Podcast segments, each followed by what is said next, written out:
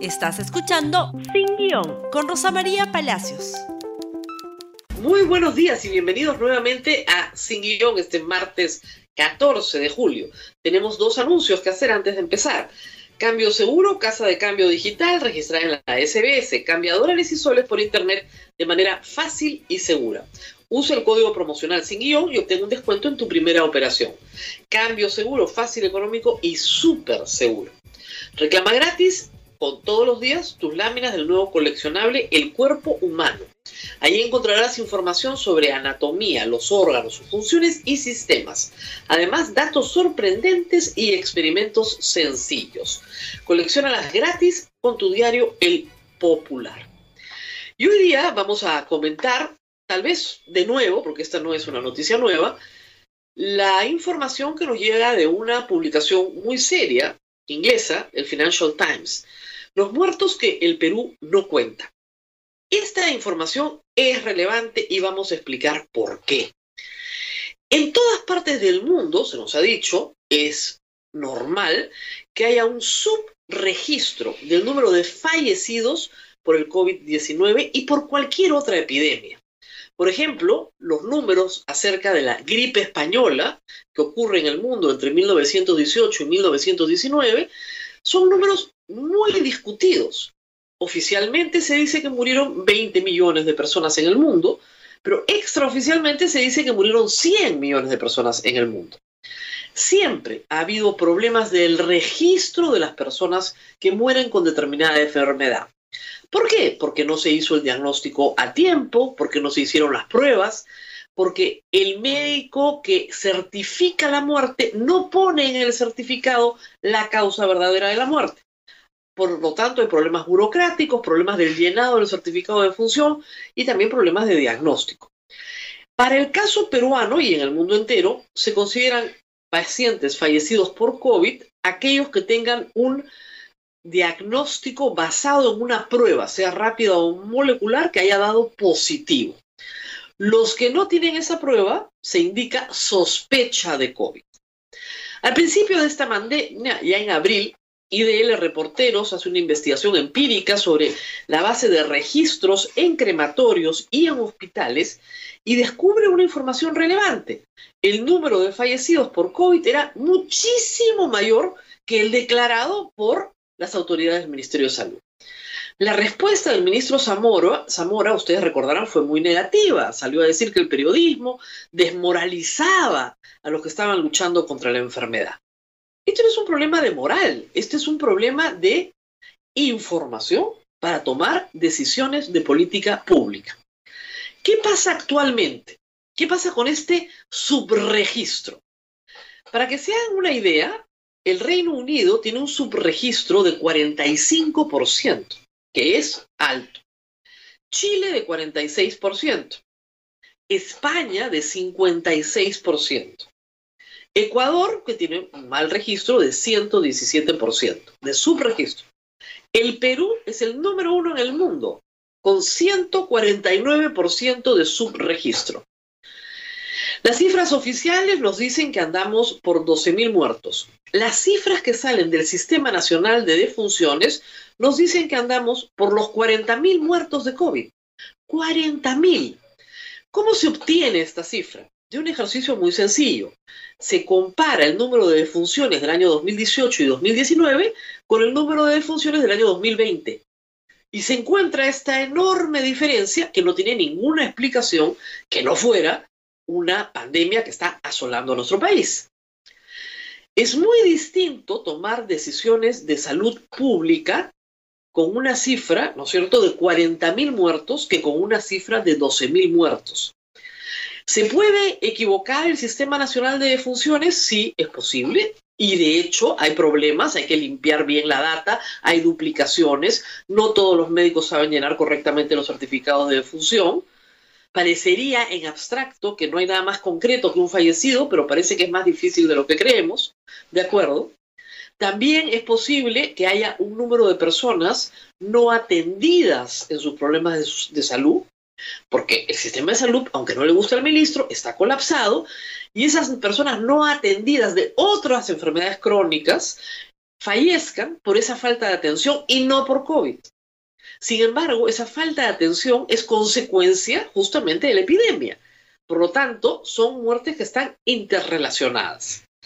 Reitero, el Perú tiene una diferencia entre lo que dice y lo que es de 149%. Número uno en el mundo. Esto lo había advertido ya el Financial Times, me parece que hace mes y medio o dos meses. Esta no es información nueva. Con esa información, la anterior, lo lógico era que el Sistema Nacional de Funciones y el Ministerio de Salud, la sala situacional COVID, llegaran a algún acuerdo, a un intercambio de información, a una conciliación de su data para tener información certera. ¿Por qué es tan importante? Esto no es un ejercicio estadístico de gente que tiene fascinación por los números. Solo con buena data, la autoridad puede tomar decisiones. ¿Qué se nos está diciendo? En el sistema COVID situacional, sala situacional, 12.000 muertos, que el número de decesos está bajando. ¿Qué es lo que nos dice el Sistema Nacional de Defunciones? Que el número de decesos está subiendo. Entonces, son dos informaciones radicalmente distintas, como ustedes verán. Y esas dos informaciones tienen que ser conciliadas para qué? Para tomar decisiones de salud pública. Uno de los problemas de reactivar la economía en todas partes, no solo en el Perú, es ver el impacto que tiene esa reactivación en la expansión de la enfermedad. Si las cifras no son precisas, no se puede hacer cuarentena focalizada. No se puede decir, bueno, las cosas no están bien en Arequipa, que no están bien en Arequipa, hay que decirlo, pero están mejorando en Lima, porque no tengo la data cierta. No tengo cómo tomar buenas decisiones de política pública. No puedo decir, tengo que enviar una planta de oxígeno, ¿no es cierto?, a Iquitos o tengo que enviar más médicos o más medicamentos, sino que actúo reactivamente. Cuando ya explotó, cuando la cosa está fuera de control, cuando no hay forma de prevenir, ahí recién transfiero. Se pueden evitar miles de muertos si sé dónde poner el hospital de campaña, si sé dónde abrir nuevas camas, si sé dónde poner más oxígeno, que es central. Hemos visto ya en estos meses que la provisión de oxígeno es central en el ataque a esta enfermedad. Pero si no tengo buena data, ¿cómo hago eso? Si sigo hablando de 12.000 muertos y todas las indicaciones que tengo de mi propio Sistema Nacional de Funciones, porque, ojo, el Financial Times no se inventa esta información, la saca de la data que tiene el mismo país. Si el propio Sistema Nacional de Funciones me está diciendo que hay 40.000 muertos, entonces tengo que actuar conforme a lo que dice mi propio Sistema Nacional de Funciones y no a mi sala situacional que solamente recoge información de enfermos confirmado con prueba molecular o rápida de tener COVID, que son, como ven ustedes, los menos. Y eso nos indica otra cosa que va a ser importante en el momento que se publique el estudio de prevalencia. Si son 40.000 muertos, no son 320.000 contagiados, pues tendríamos la tasa de letalidad más alta del planeta. Eso no tiene ningún sentido. El número de contagiados tiene que tener alguna proporción con el número de fallecidos. Si la tasa es 2.5 o 3%, estamos hablando de millones de contagiados, no de miles de contagiados. ¿Y eso por qué es importante? Porque la enfermedad hasta ahora da cierta inmunidad. El último estudio señala que puede dar inmunidad hasta de tres meses a seis meses. ¿Eso qué implica? Que cuando salga la vacuna, si es que sale, ¿no es cierto? En algún momento la gente tendrá que vacunarse cada seis meses para poder combatir esta enfermedad hasta que simplemente la enfermedad mute y desaparezca, esperamos, o aprendamos a convivir con ella. Pero todas estas decisiones de lo que estamos hablando se toman sobre la base de información cierta.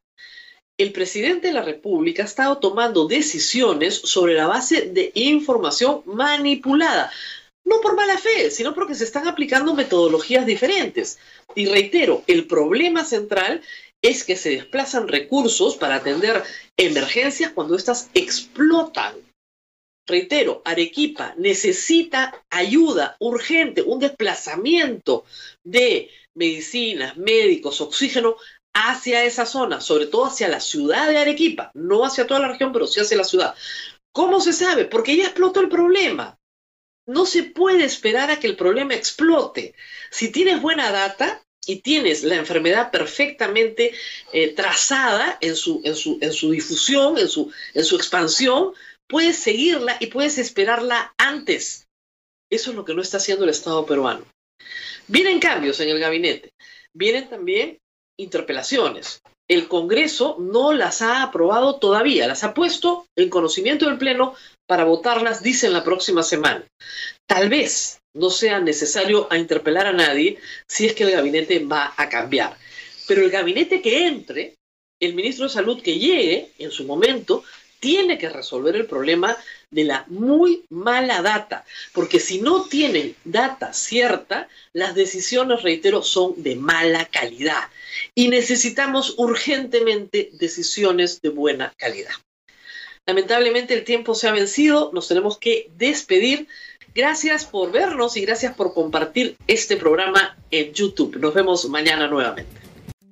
Gracias por escuchar Sin Guión con Rosa María Palacios. Suscríbete para que disfrutes más contenidos.